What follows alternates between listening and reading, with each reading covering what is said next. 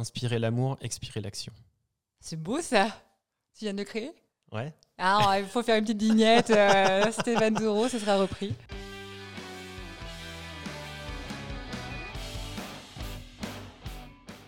Bonjour à tous. Bonjour Stéphane. Bonjour. Alors, j'ai euh, l'immense plaisir, l'honneur d'être en présence de Stéphane Toureau. Donc, Stéphane, il est vice-champion du monde d'apnée. Et euh, bah, pour démarrer, je te laisse euh, te présenter. Oui, bah, du coup, je suis vice-champion du monde d'apnée en 2016. Et donc, j'ai une particularité, c'est que je suis apnéiste qui est, qui est né entre lac et montagne, à Tonon-les-Bains. Et j'ai évolué dans les lacs jusqu'à venir à Annecy en 2011. Euh, où j'ai évolué euh, dans un environnement où il n'y avait pas encore d'école, il n'y avait rien, il n'y avait pas de structure. Donc, euh, on va dire une construction un peu en, on va dire, en marge, dans un sport qui est déjà en marge. D'accord. Alors, on va approfondir tout ça. C'est l'objectif aujourd'hui, hein, c'est de faire plus en peu connaissance avec toi et avec ton développement au travers du temps et des années. je vais peut-être déjà introduire un petit peu le concept de l'interview parce que je pense que ça va intéresser tout le monde. Donc, on change un petit peu notre concept. Euh, sur l'objectif, c'est toujours bah, de partager un parcours pour inspirer les gens et, euh, finalement leur permettre d'avoir des déclics. Euh, sur le format, la différence, c'est que on va projeter une série d'images. L'idée, ça va être dans un premier lieu que tu nous dises ce que ça t'évoque. non, il n'y a, a, pas de piège. non, l'idée, ça va être que tu nous expliques bah, peut-être ton ressenti, ce que, ce que ça t'évoque. Puis moi, bien évidemment, je suis là pour te guider et t'aider sur derrière peut-être les parties qu'on va vouloir que tu développes ou que tu as envie de développer. Ok, ça marche. Ça marche là-dessus? Ça va? Tu, te sens bien? Ah bah ouais, ouais, ça va, ça va. Bah après, après c'est vrai que l'apnée, ça aide. Ça aide à, hein. gérer ses émotions. Même si c'est toujours encore difficile. Hein. J'ai plus de difficultés en conférence. Mais... Ah, je suis passée impressionnante, moi, tu vois, ça a bien allé. On est là, regarde, dans toute intimité, on est comme dans le studio radio, on voit personne à droite, on est bien. Alors, on peut peut-être démarrer avec la première image. L'enfance. L'enfance. Ouais, l'enfance, exactement. Euh, beaucoup de questions. Ouais, beaucoup de questions. J'avais beaucoup de questions. Euh, c'est pas moi, hein, je précise quand même. si les, yeux regardent, il y a une ressemblance. Euh, ouais, c'est une époque où je me posais vraiment, vraiment beaucoup de questions et mon mental qui est déjà trop actif chez moi. Et je, je pense que là, c'était vraiment un point culminant. J'étais un vrai rêveur et je me posais tout le temps des questions existentielles et je bricolais dans ma chambre. D'accord. C'est ce qui me vient. Ton environnement familial, dans quel environnement familial tu as évolué? Alors j'ai évolué dans un environnement familial qui était euh, quand même assez confortable. Euh, bien que, on va, dire, dans, dans une, un environnement euh, indirectement professionnel stressant, parce que mon père a travaillé dans la restauration. il travaillait beaucoup, beaucoup, beaucoup. donc, on va dire très, dans une famille très, très occupée. Ma, ma mère travaillait également. Euh, donc c'était euh, c'était assez sportif, un peu dans le speed tout le temps. Et euh, je pense que j'ai un peu hérité, de ça. tu nous as introduit sportif déjà, ça, ça, promet pour la suite Ouais, voilà, peut-être le côté hyperactif aussi. mais quand on est hyperactif mental, on est hyperactif physique aussi. Hein. Je pense que ça va de pair, sûrement. Donc déjà une enfance où tu t'es pas reposé Ouais. si on va peut-être sur la photo d'après. Ah, euh, plus de difficultés. Ouais. Là, l'idée, c'est euh, de nous expliquer euh, qui était Stéphane Toureau à 15 ans. Ok. Bah, je dirais que c'était c'était une, une... le mot qui me vient, c'est pas c'est pas le meilleur, mais c'était un peu la bataille. C'était d'arriver à se retrouver, soit quand on est complètement perdu, sans forcément avoir des, bases sur savoir qui on est, et en plus dans un environnement où on est tout le temps tiré à droite à gauche. Euh, j'étais dans un collège, c'était quand même euh, un petit peu la loi du plus fort. Donc euh, il, fallait, il, fallait se bagarrer un peu. C'est, pas mes meilleures années dans le sens où j'ai, j'ai pas les meilleurs souvenirs, on va dire, au collège. C'était, c'était vraiment d'être de, se protéger, de se mettre un bouclier et puis, puis de rentrer dans le tas pour ne pas se laisser faire. en plus, j'avais du mal à me concentrer dans les cours à l'école. Et donc, ça donnait encore plus de, euh, de stress avant d'aller à l'école. Donc, j'avais la boule au ventre quand même euh, avant d'y aller. Ah, ah ouais. ah, j'ai pas eu vécu les, les meilleures années euh, scolaires. C'est sûr que l'école a toujours été compliquée pour moi, en tout cas. Du sport à cette époque-là? Alors c'était mon moyen. C'était vraiment mon moyen de, sortir justement de tout ça et d'arriver à me défouler et de me démarquer aussi. Parce que c'est dans le sport où je me sentais moi. Euh, où je pouvais sortir de ma zone de confort, où euh, je pouvais aller dans, mes zones de retranchement et, puis peut-être apprendre à savoir qui je suis. donc énormément de difficultés dans les sports co.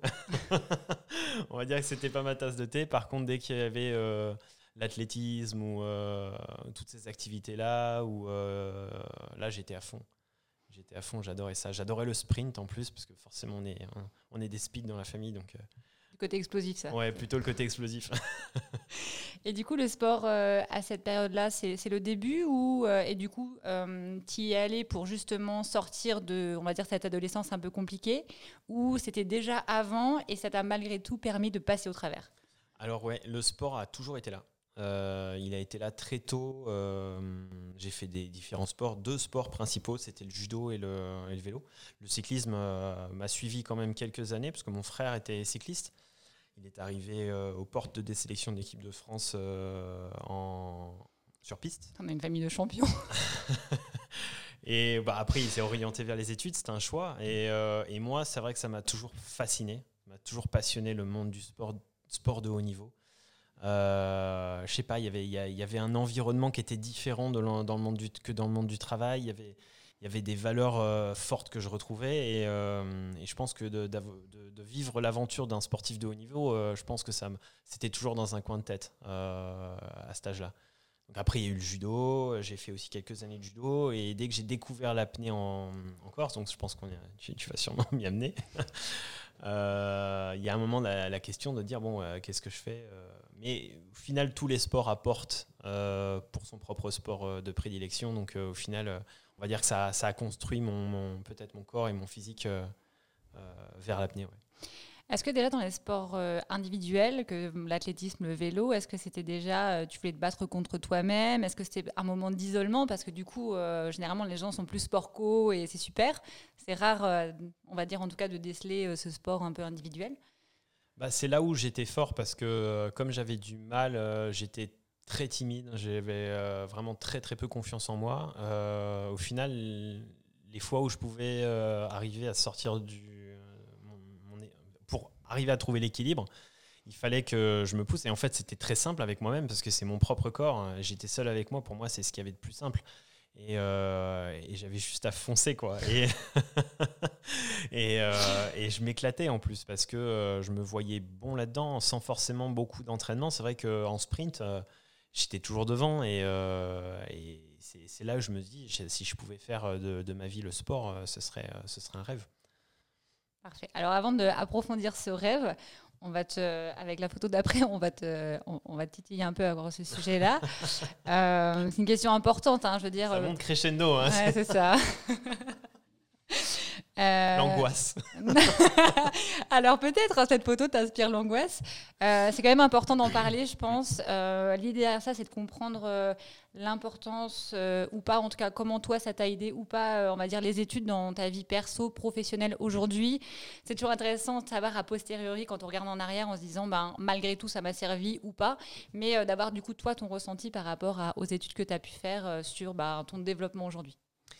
ben, moi, ce que c'est vrai que j'ai eu une très mauvaise expérience avec le système scolaire parce que j'étais euh, j'étais très timide, introspectif et euh, très peu confiance en moi. Donc au final, euh, j'étais plus dans mes pensées et dans mon mental que dans l'instant présent. Donc forcément, beaucoup moins de capacité à enregistrer. Et donc je pensais que j'avais une mémoire pourrie donc de poisson rouge. Voilà, de poisson rouge. Et euh, on peut pas dire ça parce qu'en plus, on sait même pas si les poissons rouges ont une bonne mémoire. je m'excuse. je sais même pas. pour les poissons. non, mais euh, ouais, du coup, j'avais énormément de doutes euh, par rapport à mes capacités. Et à chaque fois qu'on faisait une erreur, ben, on était tout de suite mis, euh, mis en avant en disant bah, Tiens, tu as fait une erreur. à l'école, on connaît plus le stylo rouge que le stylo vert. Hein. moi j'ai un cas de couleur, extrait pour ça. Ah bah Changer à foison. Et donc, du coup, ça a été, euh, ça a été beaucoup de blocages, mais euh, j'ai, grâce à certains profs, je pense que c'est certains profs qui m'ont amené euh, des choses qui m'ont donné l'envie d'apprécier d'apprécier l'instruction. Enfin, certaines informations, que ce soit à travers l'histoire. Il y a eu un prof de mathématiques où pendant un an, j'ai, je, je m'étais vraiment, j'avais vraiment apprécié. Il y a eu une année où l'anglais, au final, que, je détestais à l'école, je l'avais apprécié. Et c'était malheureusement, on change tout le temps de prof, c'est jamais les mêmes et ça tourne tout le temps. On n'a pas le choix des professeurs. Et euh, on se retrouve du coup euh, bah, avec des affinités ou non. Donc euh, je dirais que j'ai retenu des choses avec des profs avec qui j'avais des affinités et les autres malheureusement beaucoup moins. Ouais. Est-ce que aujourd'hui, là où tu en es, toi personnellement, tu te dis que ben, ça t'a aidé, que ça aurait pu plus t'aider si tu avais vécu les choses différemment, que malgré tout, de toute manière, tu as trouvé d'autres moyens, d'autres réflexes pour, ben, on va dire, te développer? Pour moi, l'école m'a permis de prendre conscience aussi de, ses qualités et de ses défauts. Et le fait euh, d'avoir pu comprendre m'a permis de prendre confiance en moi. Pour me dire, bah ouais, bah non, c'est pas, c'est pas que toi. C'est tout un système, en fait, qui fonctionne comme ça et qui te pousse à découvrir qui tu es vraiment par tes propres moyens que de pré-mâcher le travail, au final, ça n'a jamais servi, servi euh, les gens. Je pense que de donner toute l'information en intégralité à quelqu'un, c'est pas ce qui va le faire avancer. Ce qui va le faire avancer, c'est les échecs, c'est les erreurs. Et au final, euh, bah, j'ai fait beaucoup, beaucoup d'erreurs à l'école. Et peut-être que c'est ce qui m'a sûrement apporté beaucoup par la suite, parce que je les ai vus d'un angle différent ou avec une vision différente. Et, euh, après, j'ai appris ce dont j'avais besoin par rapport à mon travail, à ce que j'avais envie vraiment de, faire dans ma vie. Et euh, bah, au final, le fait d'avoir, de ne pas avoir apprécié ces périodes-là m'ont encore plus conforté à aller vers quelque chose que j'aime. Parce que je, à chaque fois que j'ai forcé les choses pour faire un travail ou euh, même en intérim ou faire du petit boulot, des, choses que, je le faisais vraiment pour, pour me nourrir, ça, ça, ça, durait un mois ou trois semaines, mais pas plus. quoi. J'arrivais pas, il y avait quelque chose qui faisait que c'était insupportable. Et, et donc on est poussé, j'étais poussé progressivement à m'orienter de manière, sans savoir de manière obligatoire, vers euh, ce, que j'aime. Et euh, je pense que c'est ça, c'est euh, tout faire pour qu'au final, les choses qu'on fasse, on les fasse par amour, et on les fasse pas par rejet ou parce qu'on nous l'a dit de les faire, hein, de, le faire. Mais ça, c'est la différence qu'il y a entre le mental et l'intuition. Alors, on, va, on va y aller. step by step. E-, exactement. Alors là, je te laisse me, je te laisse me dire ce que ça t'inspire. Après, je te guiderai pour si jamais tu n'y es pas. Mais euh, bah, j'ai deux, choses qui me reviennent. Bah, le souvenir de justement de, jouer au foot. Je pense que de, toutes mes années de scolarité, il y a une fois où j'ai apprécié jouer au foot avec les copains parce que c'était euh, les seuls avec qui je m'entendais. Euh, mais sinon, la plupart du temps, généralement, on me trouvait en dehors de ce stade, d'un stade. C'est sûr que j'ai pas, c'était pas mon, mon, grand plaisir. par contre, à l'étranger, c'est sûrement différent. Dans cet environnement-là, on se retrouve avec des valeurs complètement différentes. Ils sont les pieds dans la terre, ils sont connectés à la nature, ils sont dans l'essentiel et ils n'ont pas de on va dire, manipulation mentale. Ils sont, ils sont juste dans l'instant et ils vivent pleinement euh, les choses. Et je pense que c'est vraiment la différence qu'on a entre notre société et, la leur. Alors c'est rigolo parce qu'on va revenir sur, tout ce que tu as dit, mais par étapes, là c'est déjà euh, les prémices. C'est à quel moment tu as découvert le sport et, tu t'es connecté avec en fait? On t'a mis un petit peu d'eau en bas, là, t'as vu là, tu vois. Et ouais, génial. Non mais oui, oui, en plus, oui, il y a la terre et l'eau. Euh, bah, en fait, euh, le sport, il a toujours été connecté. Enfin, depuis que je fais du vélo ou euh, quand je fais, j'ai fait du judo, d'autant plus quand on est enfant, parce qu'on a beaucoup moins de barrières, on a beaucoup moins de croyances. Et quand on a moins de croyances, on est plus dans le vécu, en fait, dans, l'instant présent du sport. Et je me rappelle avoir vécu des émotions fortes très jeune à travers le sport. Et même des déceptions qu'on vit encore plus fort quand on est plus petit. Et euh, puis après, ça grandit. Mais de toute façon, on est toujours à la recherche de, cet instant-là, ce qu'on appelle aussi l'instant de flow. Alors, tu peux peut-être nous expliquer le, début avec l'apnée, la découverte, le contexte? Alors, euh, l'apnée, moi, je l'ai. En fait, dans la famille, on a les pieds dans l'eau. Mon père euh, faisait un peu de chasse sous-marine pour le plaisir. Mon frère a commencé en Espagne. Moi, j'étais tout petit, j'étais pas encore assez grand pour aller dans l'eau, mais on m'avait quand même mis un masque. Euh, j'avais j'avais 4 ans. On n'a pas la photo, mais j'aurais bien voulu la voir. Ah ouais, mais, je l'ai en plus. Ah voilà. Mais, il faut, on, l'incorporera dans la vidéo, hein, n'est-ce pas? Et, et, après, oui, c'est mes premières vacances en Corse. Euh, où, là j'ai commencé à vraiment à, m'immerger, à mettre la tête sous l'eau tout doucement pour voir ce qu'il y avait en dessous. Et là, je me suis aperçu de la magie qu'il y avait, euh, y avait sous l'eau. Cette eau translucide, ces quantités de poissons incroyables euh, et, la curiosité d'aller découvrir un nouveau monde. C'est comme si on, était sur Terre, mais qu'on n'avait pas connaissance qu'il y avait un monde, un monde parallèle à côté. Et là, j'ai ouvert la porte, j'ai vu ce qu'il y avait, des sensations plus d'apesanteur le fait d'avoir une sensation de liberté aussi, d'être euh, complètement euh, relâché dans cet environnement. Euh, et, la quête d'aller toujours plus loin, en fait, sans, matériel lourd, sans bouteille, cette sensation de liberté que j'avais, que je ne pouvais pas retrouver à l'école, en fait. Et, là, je la retrouvais. Donc, et ça, c'était à l'âge de, de 9-10 ans, ouais. Ah, donc euh, très jeune finalement. Hein. Ah, ben il y avait la frustration quand même d'attendre l'année suivante. Hein, parce que c'était, il fallait attendre un an. Quoi. Une fois par an en vacances. J'espère que tes parents avaient décidé d'aller encore toutes les années, parce que sinon c'était compliqué. ben, en plus, j'avais peur du lac au début. Bah, forcément, comme un peu tout le monde, au début, on a de l'appréhension. Et à un moment donné, on y va, quoi. On met la combi et, euh, je commence à découvrir le lac. avec les... J'initiais des copains, je tirais des copains par l'épaule et je disais, met la combi, on y, on y va. Euh, et puis à faire tout ce qu'il fallait pas faire, bien sûr, parce que euh, l'apnée, c'est quand même un, un sport qui, qui, doit être encadré par la sécurité et autres. Donc je crois que j'ai dû faire tout ce qu'il fallait pas faire dans, dans l'apnée on, ne le dira pas. Par contre, à partir de 9 ans, du coup, apnée tous les ans Est-ce que ça, derrière, ça a été régulier euh, jusqu'à ce que. Euh, C'était plus ou moins irrégulier. Après, il y a une période d'adolescence où bah, voilà, on se cherche un peu. Euh, je m'étais mis au métal, j'avais un groupe de musique, on avait des potes, 3-4 ans où il y a une petite coupure sportive un peu. Et très rapidement, c'est revenu. Et puis mon frère, à un moment donné, m'a dit Tiens, en ce moment, là, je passe mon niveau 4 de plongée bouteille et il y a une apniste qui vient nous, nous entraîner un petit peu est-ce que ça te dirait pas de venir? Elle est en équipe de France. C'était Aurore Rasso à l'époque. Et, euh, et, du coup, j'ai remis les palmes, je me suis remis à l'eau et je me suis dit non, mais c'est pas possible. C'est vraiment mon truc en fait. Euh, ça, c'était à 18 ans. 18 ans. Ouais, 18 ans. Et, euh, et, là, je me suis dit, mais en fait, je sais même pas pourquoi j'ai arrêté l'apnée, quoi.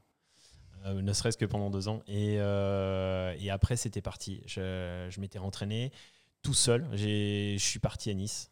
je voulais voir Guillaume Néry. Euh, Loïc Leferme à l'époque euh, qui, était qui était encore là, qui était encore vivant. Et euh, ça a été une expérience folle pour moi de, de, pouvoir voir, voir enfin le, milieu de Nice, parce que c'est un peu la, seule école d'apnée en profondeur à l'époque. Et, et, ça m'a encore plus conforté dans, dans, dans, mon avenir. Et je, voulais le faire à travers ça, même si j'avais encore très peu confiance en moi sur mes capacités et sur comme quoi, avec le travail, tout peut se faire en fait c'est surtout ces interrogations-là que j'avais et qui ont fait que j'ai une progression lente. C'est peut-être le, manque de confiance. Alors, c'est une excellente transition sur euh, notre petite image d'après. Waouh, d'accord. On va prendre un peu de recul, moi aussi. Euh, Mais c'est bien, c'est inattendu. La première fois que je l'ai vu, je ne le savais pas. Je, t'aide. Euh, tu as évoqué le milieu niçois. Euh, est-ce que déjà à l'époque, est-ce qu'aujourd'hui, est-ce qu'ils ont changé, mais est-ce que tu as euh, des mentors, des héros que, finalement tu as identifiés et puis bah, tu as voulu les suivre ou tu t'en es inspiré? Peut-être qu'ils ont changé au travers du temps, hein, mais. Alors, je dirais que Loïc Leferme, au tout début, m'a vraiment passionné. C'était un personnage vraiment très fort qui, incarnait vraiment les valeurs de l'apnée. Et puis, euh, un personnage atypique aussi avec ses longs cheveux blonds. Euh, et puis les profondeurs qu'il atteignait, parce qu'il faisait du no limit. Donc c'était la discipline la plus extrême et la plus profonde de l'apnée. Donc on se disait, mais qu'est-ce qu'on peut ressentir à 170 mètres de profondeur? Ça doit être juste incroyable. Et euh, donc ça, ça m'a vraiment inspiré. Et c'est pour ça que je pense que.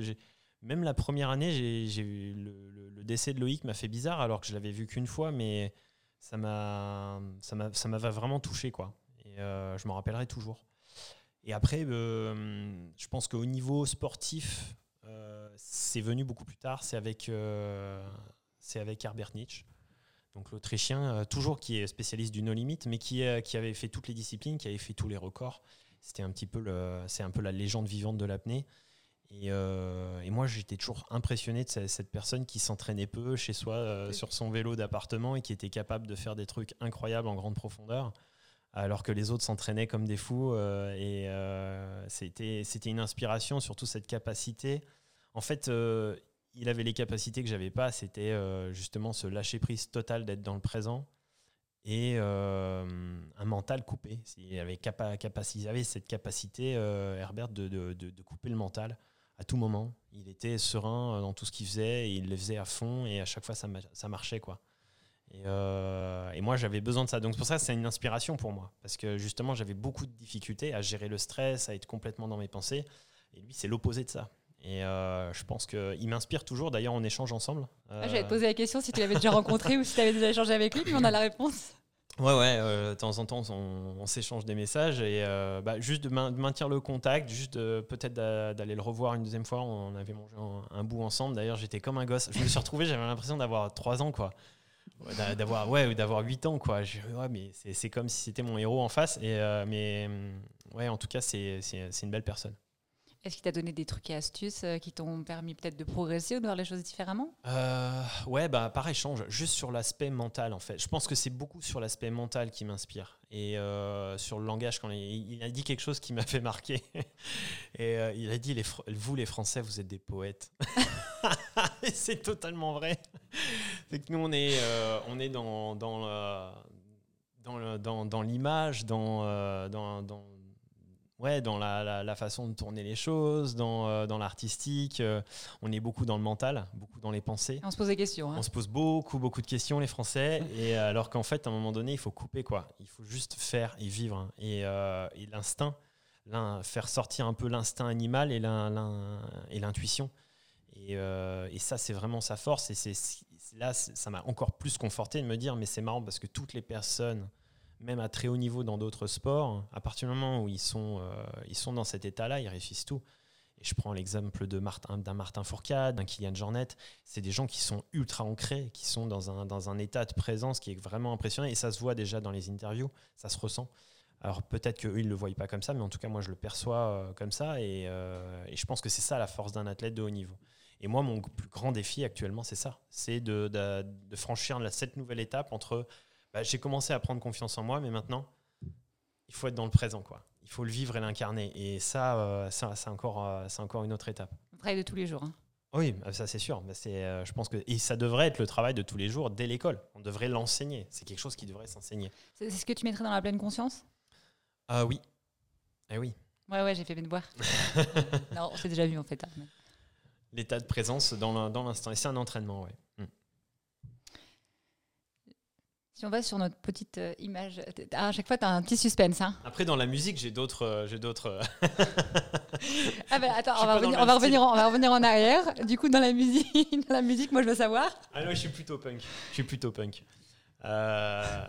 j'ai beaucoup, j'ai adoré. Je crois que mon groupe favori depuis ces dernières années, c'est NoFX. C'est complètement décalé, mais, mais j'adore. C'est un, un, groupe qui, qui, qui me fait sourire et, euh, et qui me fait jumper, quand, qui me donne le coup de boost quand j'ai besoin d'avancer. Et celui qui me fait rêver, c'est M83.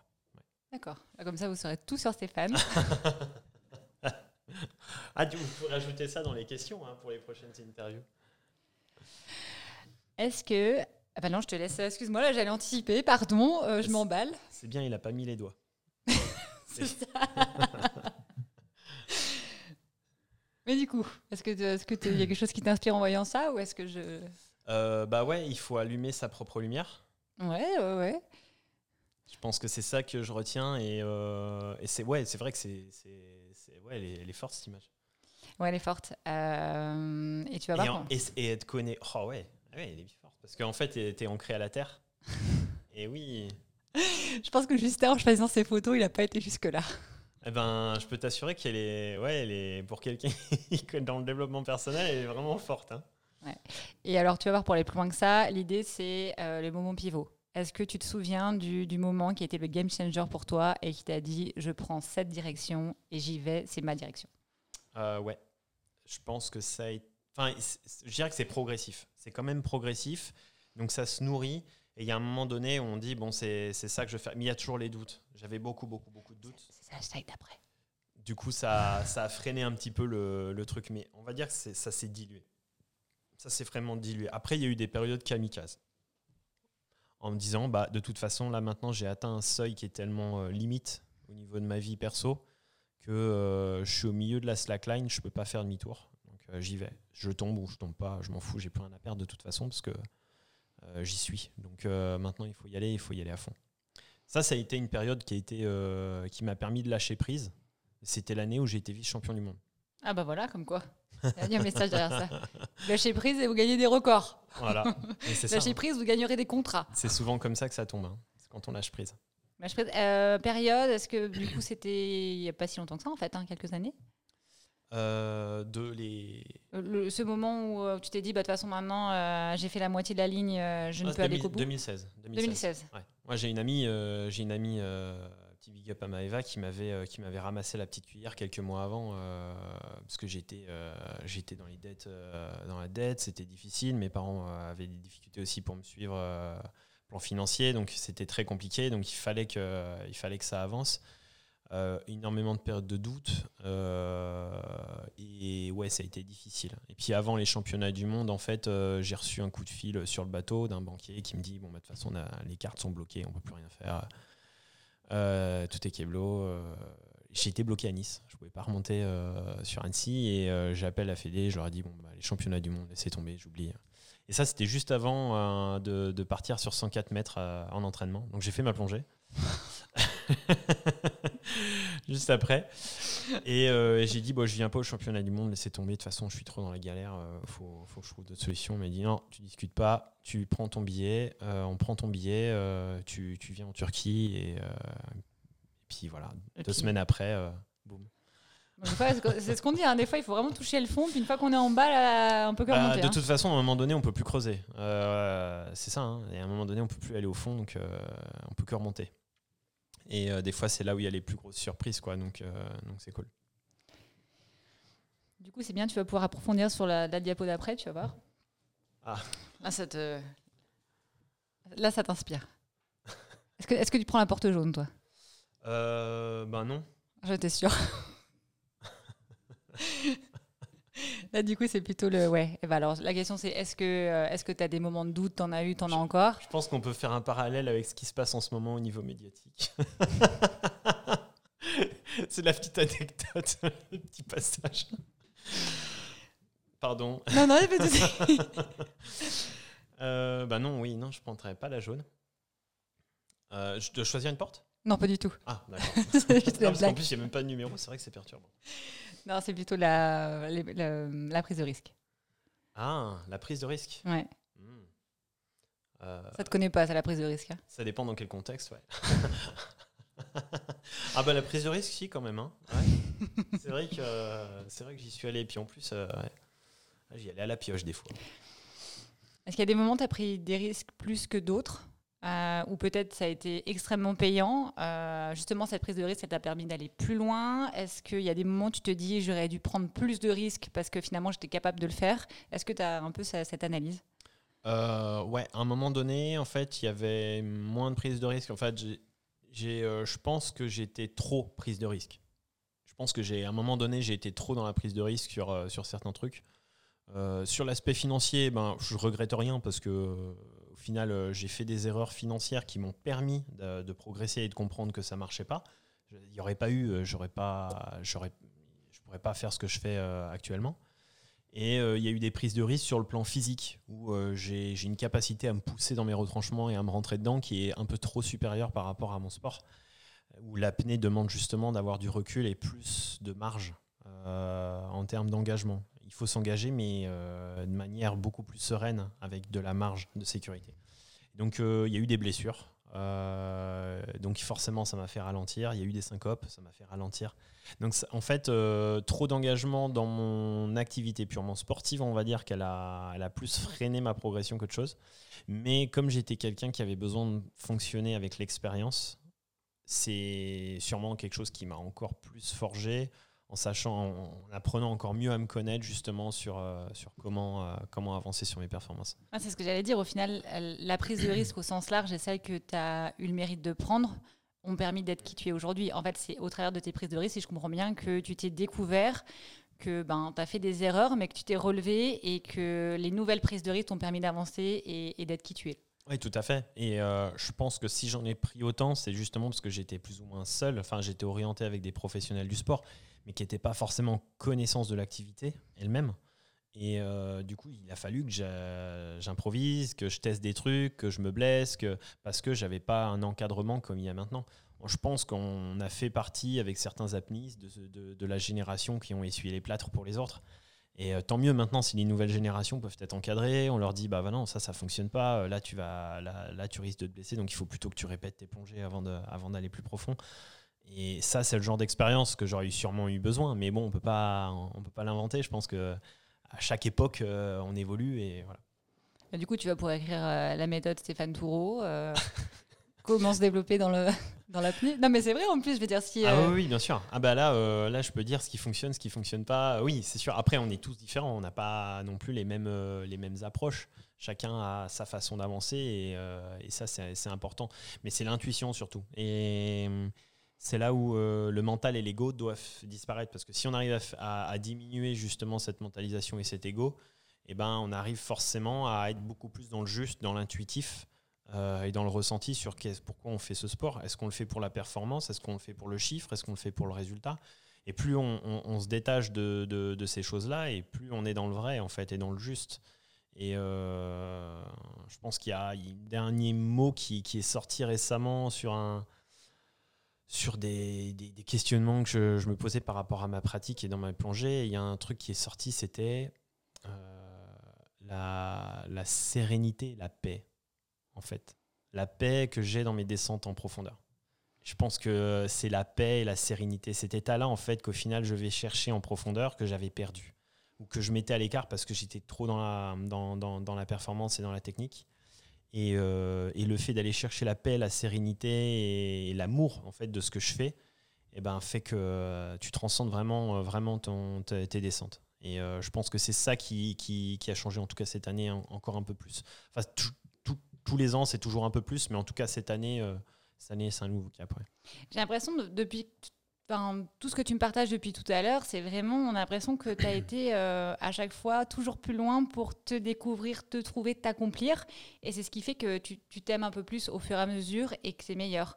Est-ce que, est que, derrière ça, il y, a le message de dire, ben, si les gens se connaissaient mieux et prenaient le temps de plus se découvrir, ils arriveraient finalement à atteindre les objectifs qui se fixent et qui font qu'ils vont bah, du coup être épanouis, être davantage ouverts peut-être, continuer et prendre des risques? Ah bah complètement, c'est euh, apprendre à se connaître, permet justement d'avoir son propre libre arbitre et ne pas dépendre d'une information extérieure. Au début, on a besoin d'être rassuré parce que euh, on est dans, une peur, dans une mentalisation qui a été construite aussi par notre système éducatif, par euh, toutes les croyances qu'on peut avoir dans notre monde qui, fait ce que l'on est.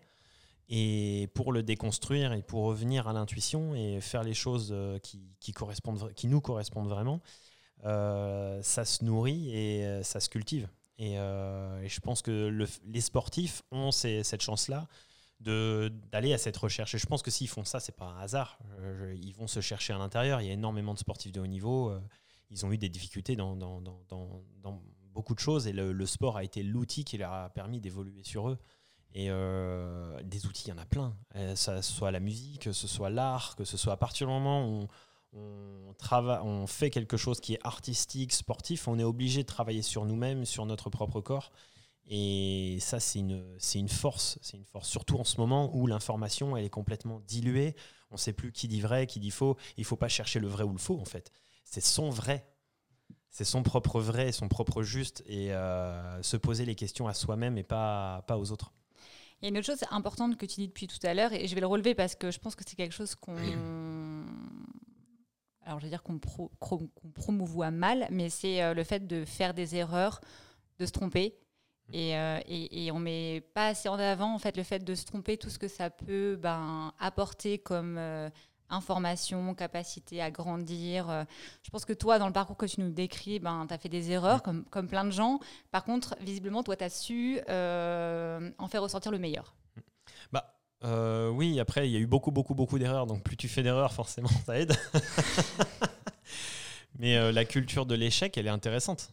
je pense qu'il faut la développer plutôt que la, la, diaboliser. En France, c'est vrai qu'on a, on a, on a, un pays quand même qui, qui, qui, a construit énormément, enfin comme beaucoup de pays. Hein. Je ne dis, pas que la France elle est unique là-dedans, hein, mais, mais on est quand même des, champions sur le fait de, de, de, diaboliser un petit peu l'échec, alors qu'au final, il est constructif. Et je pense qu'on devrait s'inspirer justement de, de, de ce système inverse qui est de cultiver l'erreur. Euh, je, retiens une phrase qui m'a beaucoup, beaucoup plu. Euh, j'essaie de me retrouver son, son prénom. Euh, c'est. Ah, c'est un conférencier, un jeune conférencier. C'est David. Je sais pas, mais dis la phrase, hein. ça va Je sais plus. Ouais. et, bref, il disait, c'est en fait, faites des échecs volontairement, euh, mettez-vous des échecs dans la journée pour les cultiver. Et en fait, en, faisant volontairement des échecs, et eh ben on les annihile, on les supprime. Parce qu'en fait, on est capable, euh, sur plusieurs plans déjà, de les accepter en tant que tels. Euh, on est capable de rebondir plus vite, parce qu'une fois qu'on l'a fait nous-mêmes, l'erreur, et en plus volontairement, notre capacité de résilience, elle est plus forte aussi. Et quand on sait que l'échec est important et intéressant, à ce moment-là, notre résilience, elle réduit de manière, enfin, de manière très rapide, en une seule fois. Et euh, plus notre capacité de résilience, elle, elle, est, réduite au, niveau du temps, plus on, est, plus on est efficace et plus on évolue vite. En fait, c'est ça. C'est plus on réduit ce temps de réaction de la résilience et plus on est performant. Au final, il faudrait que ça prenne qu'une seconde. De se dire, ah mince, qu'est-ce que je fais? Ok, boum, allez, on y va. J'ai des progrès encore ah non, mais euh, moi, euh, des fois, je râle pendant, euh, pendant une heure hein, sur des choses que j'ai. Des fois, j'étais le premier à balancer la palme à la sortie de mes performances. Et ouais, bref, c'est une longue histoire. Petite image suivante. C'est ah, la même question Non, bah c'est plus les moments les plus difficiles. Mais on en a parlé, tu ah nous as évoqué, euh, tu vois, typiquement la sortie du bateau. Donc euh, je pense que l'idée, c'est pas forcément de dire passer, mais euh, mm. voilà. Ouais, je pense que ça a été, ça a été les syncopes. Ça, ça a été dur. Physiquement, ouais. Ouais, ça a été dur. surtout que quand on annonce des choses très sereines, avec une marge de sécurité, on, on, se met d'accord avec tout le monde et quand on part, on fait notre plongée. Puis au final, il y, a un retard, il y a, plusieurs choses qui s'accumulent qui nous amènent en fait à, avoir un échec sur la sortie et à faire une syncope. Et c'est les championnats du monde, c'est la, fin de la saison. Euh, du coup, c'est des remises en question difficiles et quand ça arrive deux fois de suite, c'est dur. Je pense que ça, c'est, euh, ça a été euh, dur à un moment donné de se dire mais qu'est-ce que je fous là? Est-ce que est-ce que c'est vraiment ma voix Est-ce que et en fait non, à chaque fois c'est de dire ben on s'accroche, on tient et on se pose les bonnes questions et on y retourne. Bah, justement, c'est en plein là. Allez. le truc, c'est ouais, comment tu surmontes ça en fait? Est-ce que tu as euh, quelque chose auquel tu te raccroches euh, qui fait part de ta motivation, je sais pas, mais qui te permet finalement, tu vois, tu, nous parles des deux échecs mm. euh, consécutifs. après le deuxième, tu aurais pu aussi arrêter, j'imagine Ah oui, oui. Mm. Donc, qu'est-ce qui fait que tu les surmontes? Bah, Je pense que c'est la passion. La passion. le mot, c'est la, c'est la passion et, euh, et cette joie infinie qui est la réussite. D'avoir, euh, d'avoir accompli quelque chose, d'avoir pris du plaisir et euh, d'avoir évolué sur soi. Et en fait, je pense que ce qui me motive encore plus maintenant, c'est vraiment de se dire, tu fais évoluer ton corps, mais aussi ton âme quand tu es sur ces degrés-là, euh, de te dire ben, ce que je fais dans, dans, dans ma vie, en fait, c'est pour m'apporter à moi et, pas euh, juste pour euh, autre chose. C'est juste pour évoluer, en fait. C'est mon outil, c'est mon moyen, et en même temps, je m'éclate et j'aime ce que je fais. Je pense que c'est ça qui, qui me maintient, quoi qu'il arrive, dans toutes les circonstances, qui me maintient à m'accrocher jusqu'au bout, qu'au au, au, final, c'est un challenge, les échecs, et maintenant, je les vois vraiment comme, comme, un, comme un point fort. Alors c'est sûr, euh, il y en aura moins maintenant. Normal, on apprend. Hein on apprend. Et, euh, mais en tout cas, c'est une évolution constante. Celle d'après, c'est ma préférée, je crois.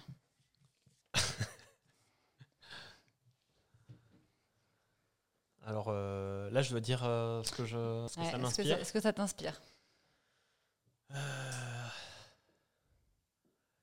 C'est peut-être quelque chose que, qui est très intéressant dans le milieu sportif, Moi, j'ai remarqué qu'il y a beaucoup d'athlètes qui étaient dans cet esprit-là jeunes et qui, euh, qui, ont, qui ont pu, euh, qui ont pu euh, rapidement progresser.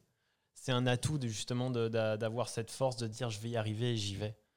Cette fierté, en fait, là, je pense que c'est un atout énorme quand on est jeune. Et là, je le dis à tous les parents, de valoriser justement cette, cette capacité de résilience, de force, d'espoir, de joie. Et ça, quand on cultive chez l'enfant, les résultats sont, sont exceptionnels.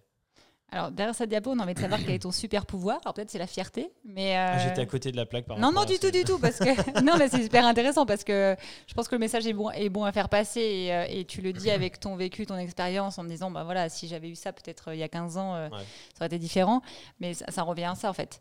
C'est-à-dire que peut-être que le fait d'être hyper fier pour quelqu'un, c'est son super pouvoir qui lui permet de vouloir en permanence atteindre cette, cette fierté et, qui fait avancer.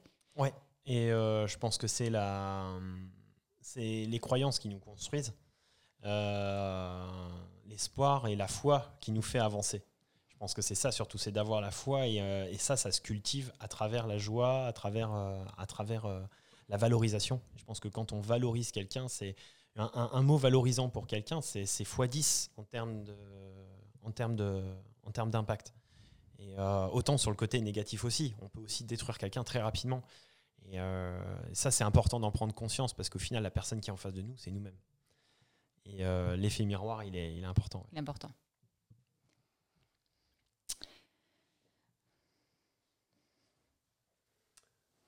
Euh, le voyage.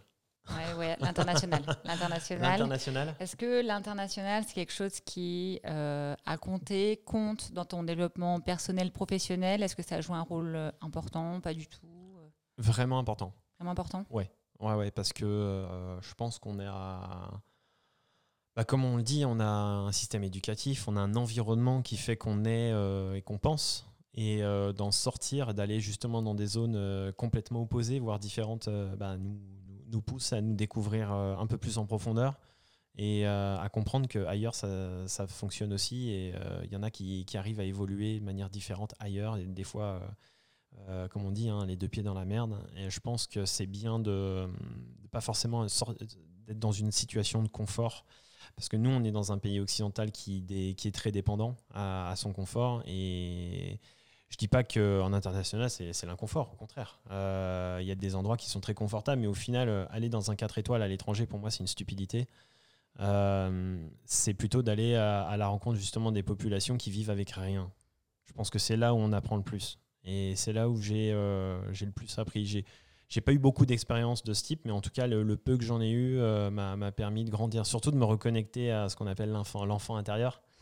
Euh, je crois qu'aux Philippines, le fait de, jouer avec les enfants, euh, alors que j'ai jamais eu cette culture de jouer avec l'enfant, j'ai toujours un peu de difficulté à, à, être naturel avec les enfants, je sais pas pourquoi. Et peut-être parce que j'ai eu plus de difficultés à cet âge-là. Et, euh, le fait d'aller à, la rencontre des, populations euh, et des jeunes qui, voilà, qui, jouent avec un ballon de foot pendant des heures euh, ou à jouer avec trois bâtons, et ben, me dire waouh, mais, en fait la, la, la, joie elle est, elle est là quoi. Et puis elle n'est pas dans le matériel, elle est, elle est juste dans, dans, dans l'instant présent. Dans l'instant présent, exactement. Et eux, ils sont juste les, les meilleurs miroirs.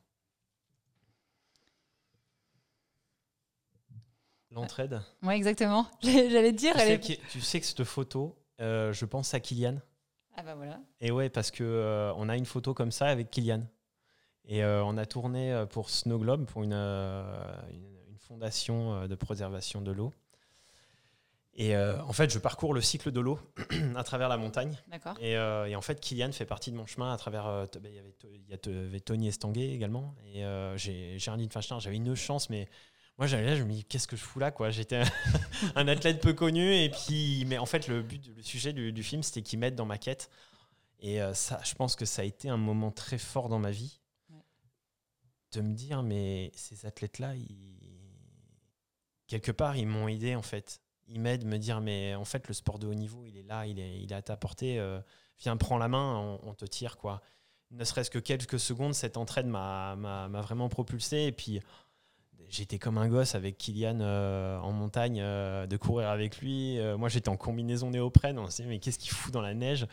Et du coup, il m'a, aidé justement à grimper ce morceau, ce bloc. et, c'est, marrant, ça me fait penser à ça. Ah bah.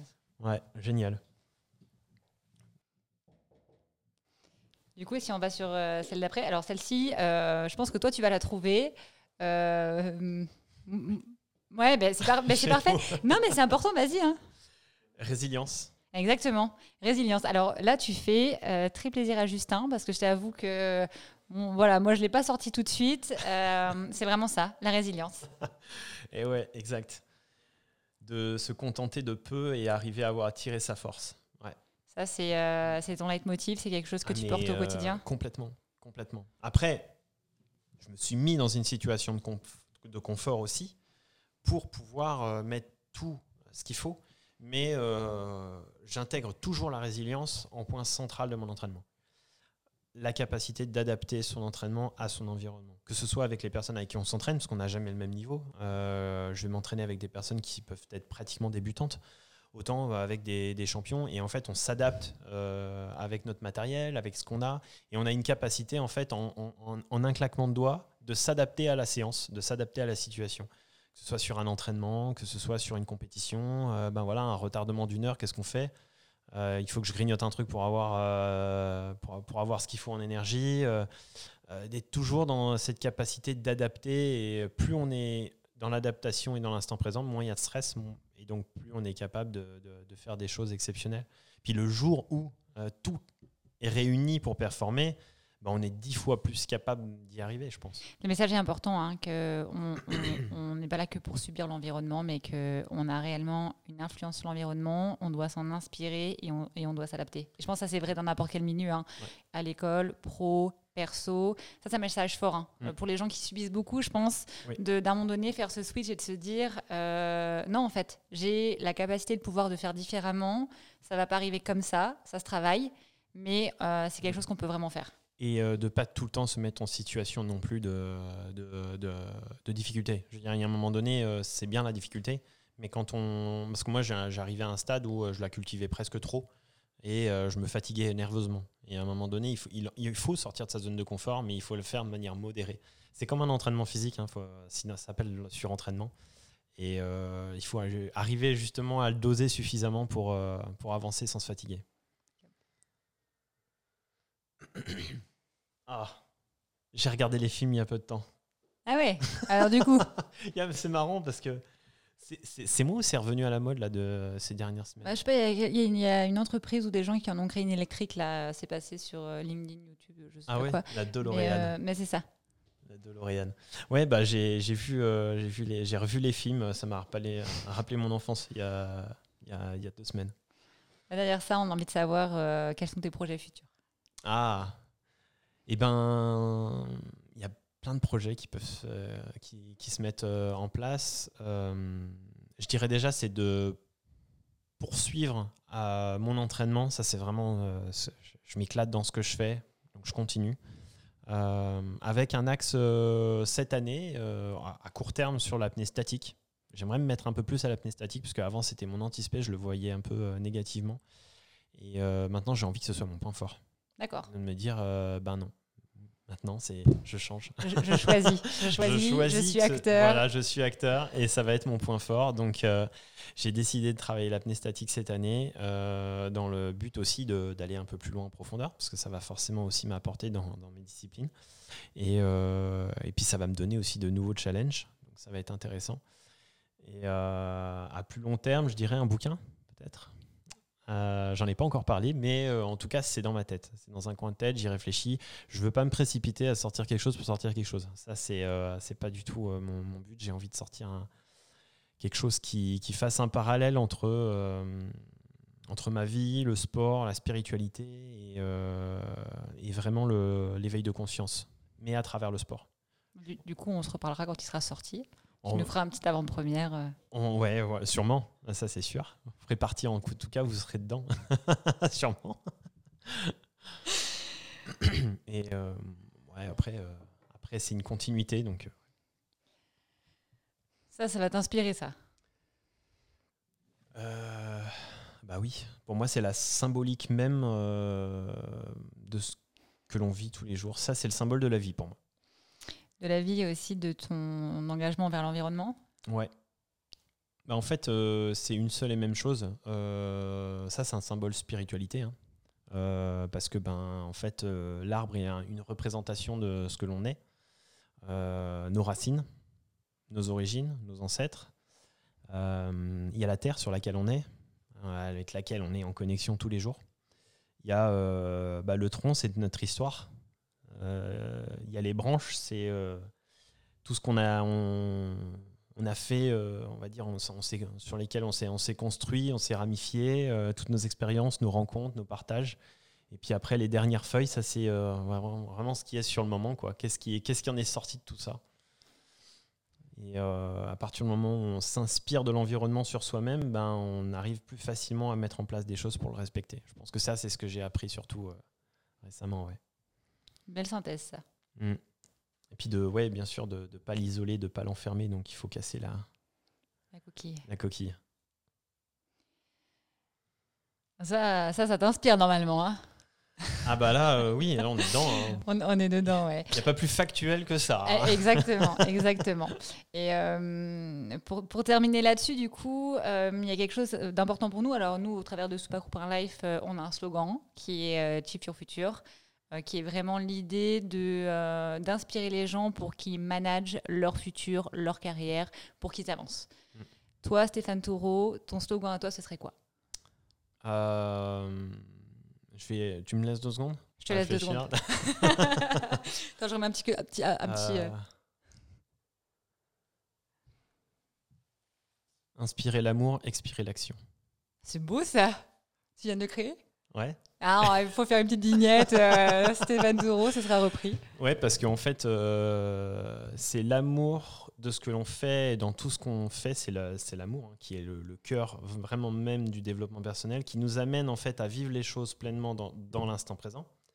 Parce que sans amour, on ne peut pas être dans l'instant présent. C'est en aimant les choses qu'on est dans l'instant. Et euh, qui nous amène à avoir tout ce que l'on recherche sur soi, dans le développement personnel, la pleine conscience, euh, la concentration, euh, l'intuition, euh, toutes les choses au final qui nous servent à nous développer, c'est l'amour au final. Et je pense que là, on a encore énormément de travail à faire, entre nous en tout cas, et il faut arriver à, se détacher d'un environnement, à, à, filtrer l'environnement en tout cas pour qu'il soit le, plus propice à, ça justement. On, va, terminer là-dessus. On espère que les gens vont être inspirés par ça. En tout cas, moi, je te remercie beaucoup pour ton temps et pour partager euh, tes nombreuses expériences et je te souhaite une excellente continuation. Eh ben, merci beaucoup.